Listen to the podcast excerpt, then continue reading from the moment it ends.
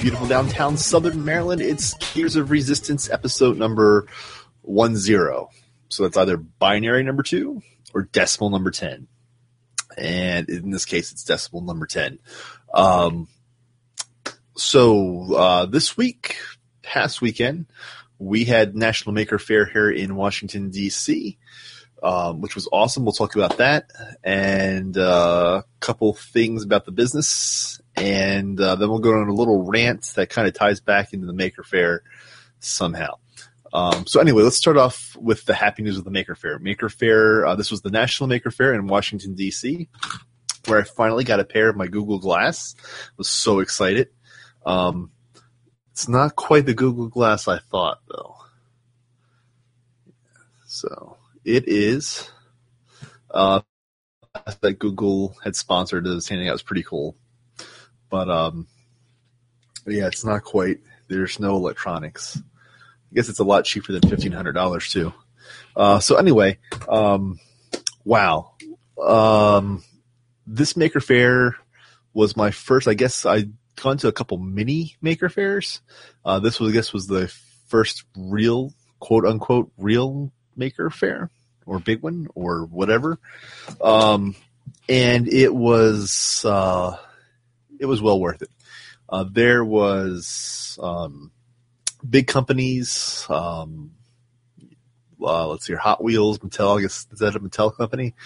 Uh, was there with the race cars to teach physics and science uh, kits with car and racing and racetracks. There was um, all kinds of uh, government agencies, USAID, uh, the uh, Naval STEM with NAVSEA. Um, there was small businesses selling, you know, 3D printed objects. There were big companies, small companies, or maker spaces from all across the country there. Um, what else? There was congressional staffers. There was staffers from the White House. Um, there was actually there was talks going on on Friday. We didn't get there till Saturday. I missed the talks. Uh, from what I heard, though, they were pretty good. They were uh, a good balance, um, I guess, in terms of different topics and who was presenting. They had a little again mix of different people, um, and I think that was that was the best part. It was good to see people that from government, big business, small business, maker spaces. Um, startup companies were all there, and everyone was celebrating the maker ethos, um, which I thought was great. And out of that, there's a couple there's a couple people I'm going to reach out to and hopefully do some interviews here in the next couple uh, next couple episodes. There was a gentleman named Bennett Harris who's making science kits called Reinventing Science. Um, which was awesome. Good to talk to. You. I like the kits. It was refreshing to see like you know science kits that were like nine dollars that you buy at Target that you throw away after one use. He's building some really nice high quality science kits. Um, let's see here. There was a gentleman from USAID that I think I got his business card in my wallet because um, he was really cool. They're talking about um, you know relying on makers to help. You know, USAID is there to solve like you know it's kind of like United Nations, um, which not not like United Nations, but a lot of the, the stuff that we've talked about before in terms of third world country support and finding high tech, low tech solutions to problems. Um, so they had a lot of you know here's you know we're using kind of like the makers and we're soliciting makers to help us solve um, you know real world problems without having to spend you know millions or billions of dollars. Uh, there was another company called Infosys. Um, which was really cool. They were building a lot of their products based on uh, the Raspberry Pi, and you know they were targeting like real applications. So they had things like um, uh, scanners in your for your cart um, if you're going grocery shopping um, or anywhere shopping.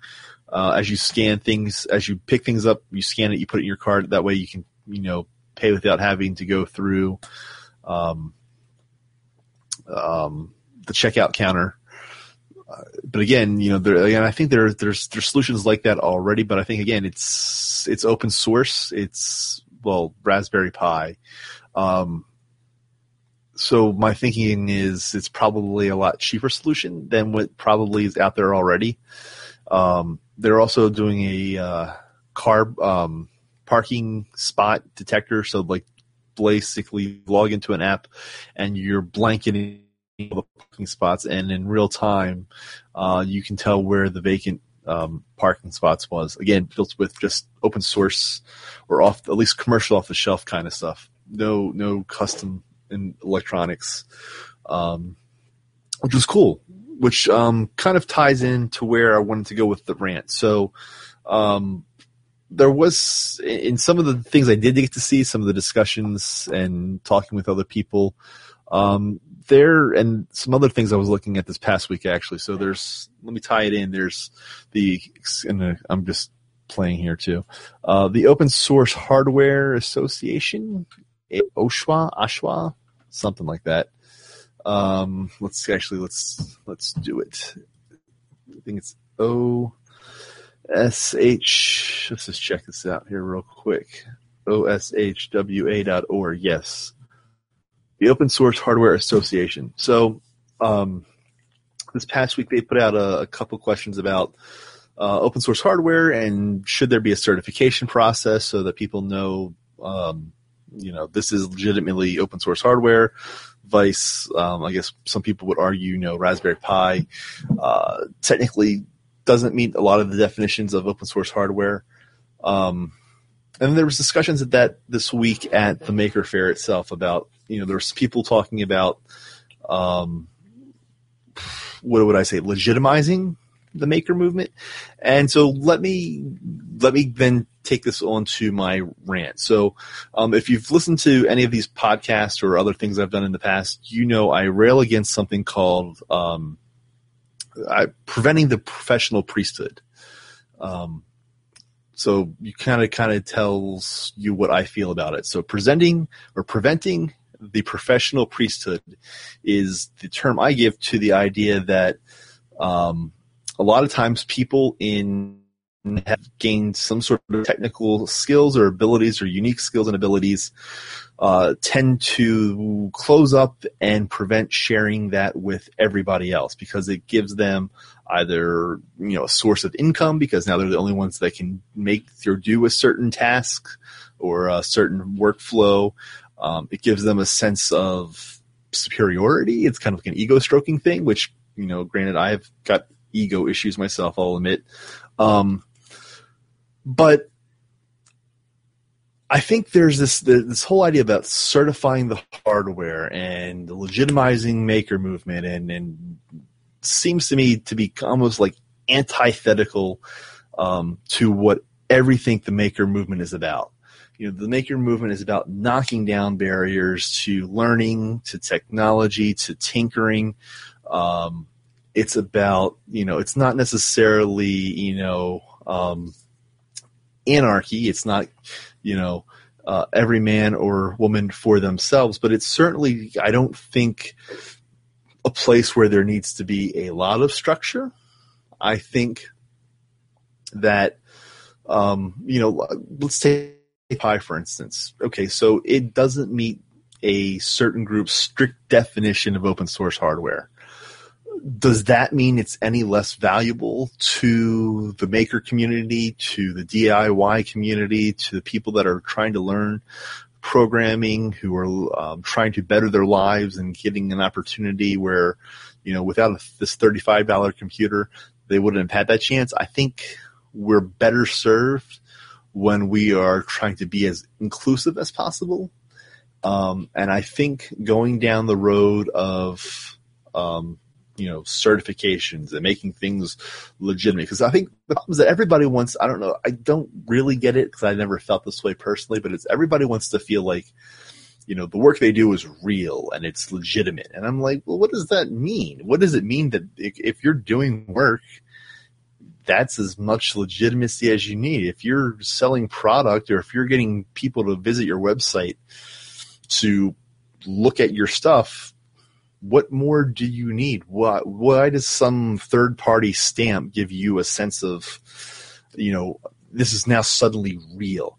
Um, so I argue against it. I say no, no, no, no certifications, um, no things that you know limit people entering the thing. The problem is that you know we technology from the 70s with each passing you know year every passing decade technology has gotten um, you know yes it's gotten better it's gotten smaller it's gotten cheaper uh, but it's become um, less you know tinker friendly. Now just like just like my generation or myself is you know i really don't understand you know what is going on in my automobile. Because by the time i got to the point of being able to purchase a car you know it wasn't just simply you know gas spark um, air um, and you could tinker you it was there was already embedded electronics that were you know coated in epoxy that you couldn't see in and so you didn't really have an appreciation. That's why for me, I don't really understand how my car works. Um, and that frustrates me. But I was in early enough with the rest of electronics where I do. I understand how it works, even though today, you know, and I'll admit, I, you know, I've, I've got an iPhone, I use Apple stuff, you know, but try to tinker with that stuff, it's impossible. Um, so I'm, I'm, you know, to my mind is, okay, so we're trying to reverse that trend. We want to make technology something that is accessible, not just from the end use, but someone who can actually understand how it works. Um, when you start going off and certifying um, and start making certifications, you know, there, there's not every, not where do you draw the line on what's open source? Because there's a lot of silicon out there that you can't, you're not going to get as open source.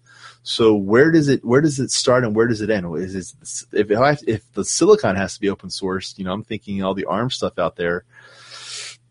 You know that kills a lot of stuff. A lot of the Broadcom stuff, which again Raspberry Pi, but you know everything else from beyond, everything above the silicon. Um, you know, I could take it and rework it again. Arduino's more than Raspberry Pis, but um, I, but at the same time, even if it was, you know, Raspberry Pi being not as open, um, doesn't, you know, I can still take it and make a product out of it that the people then could learn from. So yeah, you don't learn necessarily down to the transistor level, um, the VLSI level of how the chip is uh, made, but you have still more learning ability than you would have had otherwise. Um, than going to Best Buy and buying a computer um, I, I think you've got a little bit more with, um, you know, even these lesser open source solutions. Anyway, because now I'm starting to rant and go off on tangents. So my point is, um, to people out there that are in the the movement, uh, resist that urge to professionalize the priesthood, to sanctify, to make yourself um, the center of the universe because I, you know, I get it. There, there's this need to, uh, we want to protect people, which I don't, again, don't really understand. It's like, well, some people aren't going to buy real open source hardware and they're going to be upset. Well, you know, if someone that's getting to the point where they want to start tinkering with electronics and building circuits on their own, they're going to be savvy enough thanks to things like Google to you know kind of you know see the discussion. So my point is the marketplace of discussion of ideas that we have is good enough. That protects people enough than going to create a certification that you can stamp on your board or stamp on your box. Because here's the other problem. Having been a bureaucrat is that okay so you have a certification well how do you enforce said certification you know okay what how if I say my stuff's open source and you're saying it's not. What? How do you enforce that definition? Less you involve government and create regulations and laws and rules.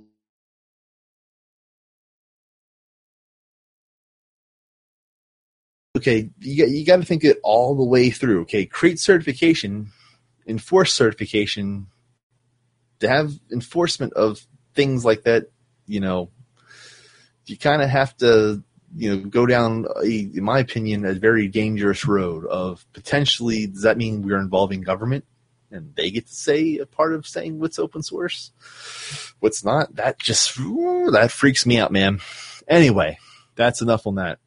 Um, so, but anyway, to, to everyone who was involved, uh, thank you very much for putting together the national uh, national maker space, national maker fair. Um, I think this was the inaugural. This was the first one, so uh, hopefully next year it'll even be bigger and better.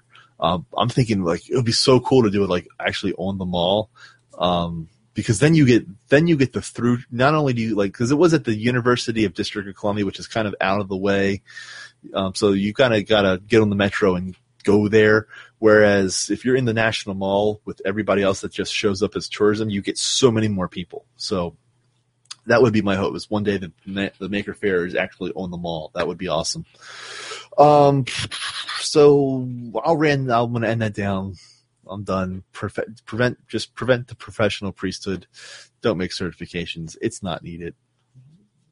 Trust people they're smart. People are smart. They'll they'll make the right decisions. All right. So what else? Um, anything about the business today?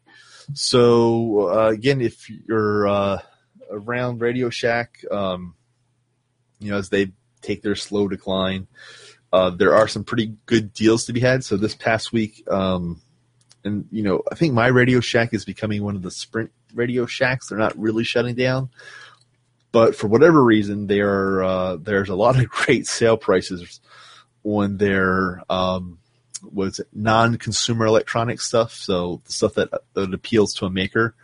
So they're like uh, their electroluminescent uh, wire is on sale for like three four bucks. Uh, same thing with their EL tape. So if you've got some projects coming up wearables or anything that needs lighting. They're really cheap right now. Um, I noticed like you know circuit um, breadboards were down to like eight bucks for you know like the little six the six inch versions, uh, which were traditionally like sixteen dollars. Um, even though you could probably get them on Amazon for like five bucks. Um, let's see what else has changed here in the last week. Um, been tinkering with the blue bean a little bit more, the light blue bean. Um, I'm liking it so far. I think it's um, there's an app that you can program it uh, via an iPad, which was pretty cool. I think I showed this off before at one, but if not, I'll. Uh, again, it's you know Bluetooth built in, Bluetooth low energy, runs off a little coin cell battery. Uh, that was pretty cool.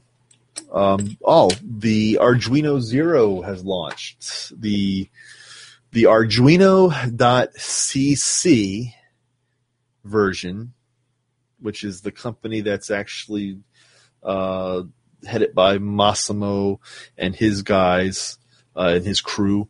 Um, they're the the Arduino Italian LLC company um, had an Arduino Zero Pro come out a couple weeks, maybe a couple months ago. Uh, this is, depending on how you look at it, the official version. Um, even though they also announced they're going to uh, this this whole Genuino concept. It seems like it's codification versus going to be a you know a new name for the products.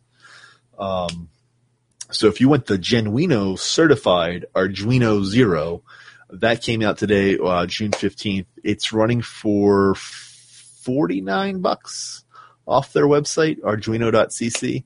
Um, nice thing about it is we finally we're, we're making the switch over to um, uh, an ARM-based processor. So we're going to do 32-bit um, computing. So kind of we're getting slowly more from the amit the quote unquote amateur electronics into more uh, professional grade electronics, um, at least on the gut level. The, the cool thing is if you're using Atmel Studio, you get access finally to a, uh, a debugger.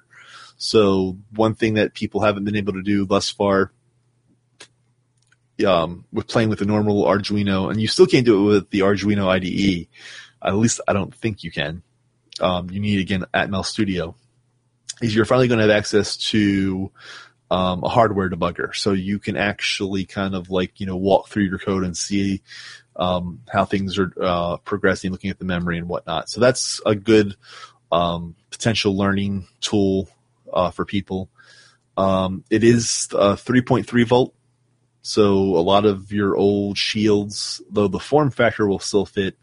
Um, if you try to put five volts onto uh, a three volt pin, uh, you will at least fry the pins, potentially fry the whole board. Uh, and you can't just replace the old, um, you know, it's not like where you can just replace your uh, AVR microcontroller. Um, so, you know, just be warned. It's it's different. Not dangerous, but just different. Um, what else? Oh, um, so I've been doing a lot of work lately. Uh, finally doing more final. Was it final manufacturing and more than just prototyping? Um, where I've been actually uh, sending off to get boards made, uh, PCBs, and um, you know for clients. And um, the problem, uh, so I've been using Osh Park. I've tried another guy. I can't remember their name. Um, and while they are still, in my opinion, Osh Park's the best for when you, you know when you're ready to do, um, you know, the final presentation, the final board, um, the shipped version of whatever you're working with. They're still the way to go. But for um, let me see here. For prototyping, uh, I finally broke down and um, let me see if I can figure this out. Here we go.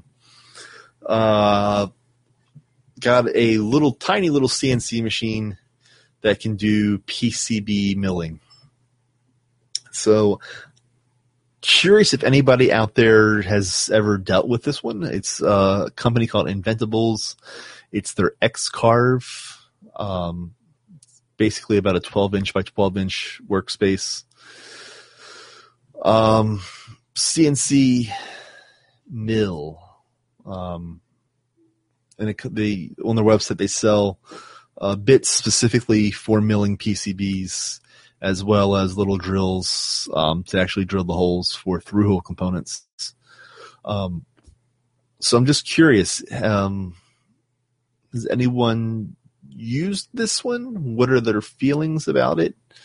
Um, there was one at the Maker Faire. Um, Makerspace up around DC. Uh, they were fiddling with it a little bit. Wasn't quite working, um, which was a little see. Uh, and there, the YouTube videos I've seen, all of it, um, have been thus far what Inventables sent um, free. Uh, you know, they sent some uh, some YouTubers and other bloggers a free uh, Xcarve in return for a review, and all the ones I've seen have been they've been honest. I'm not questioning that, um, but they've all been positive. Even though there was one or two where it was like um, getting the uh, the gantry perfectly aligned was a in the in one axis was a pain in the butt.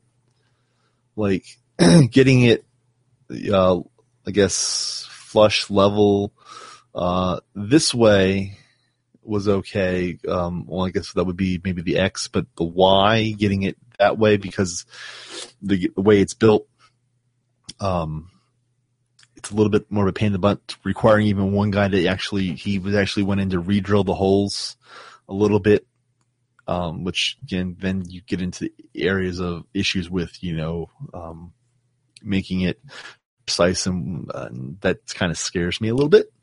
Uh, also there was some talk about, you know, getting, uh, and these guys were doing, these guys were more woodworkers, um, some debris getting into the, uh, the tracks. Anyway, um, so what I need, what I said, I'm doing PCB milling. So my, my, my plan is what would help me is, um, Green Shoe Garage, we pride ourselves on on turning around, you know, really fast prototypes. So I needed to the point where I couldn't wait the week or two, or um, for even you know Osh Park to get me back aboard. I needed to be able to you know do the Eagle file, send it to the mill, test it out, make sure uh, it works.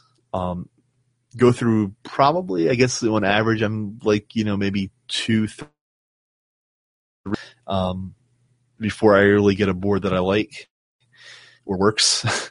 and um, then once I got that, then I will take the design file. Once I get, you know, I'm I'm happy and, and convinced it works, then I will send it off to someone to, like Osh Park to actually make um, what I would say a customer presentable version of a board. So anyway, thought I'd share uh, mainly to, to get some feedback from anybody that's actually bought one and is using it again for more PCB milling than woodworking because again all the people that I've seen thus far are doing it um, are using it to do woodworking. Uh, appreciate your feedback. All right, with that, I'm going to end the rant uh, tonight because um, it is late. Um, but uh, so, so the point it takes away National Maker Faire, any Maker Faire, if you can get out to a Maker Faire, it's well worth your time. Um, if nothing else, it gives you uh, inspiration for you know other things for you to do. You know, would encourage you to steal directly someone's idea and product, but it is a place to kind of if you're in a rut and you just need to you know you know take a step back and you know regain some um, hope in humanity's future a maker space or maker fairs where to do it.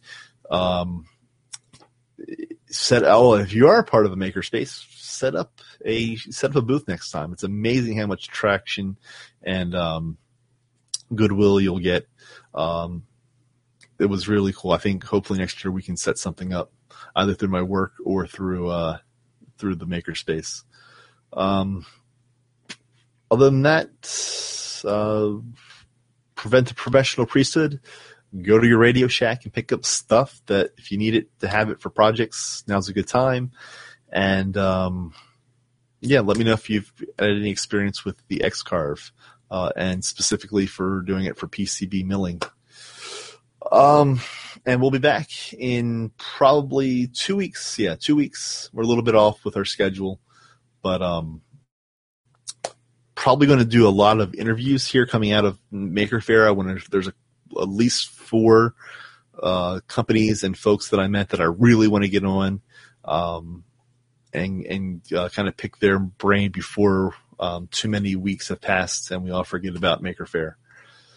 And uh, with that, I will go ahead and wrap it up. Thank you all very, very much for listening. And until next time, uh, I guess I should say keep it steamy, make it quirky, keep it quirky. I got to put something like make in here. I don't know. But um, anyway, thanks for watching and see you next time.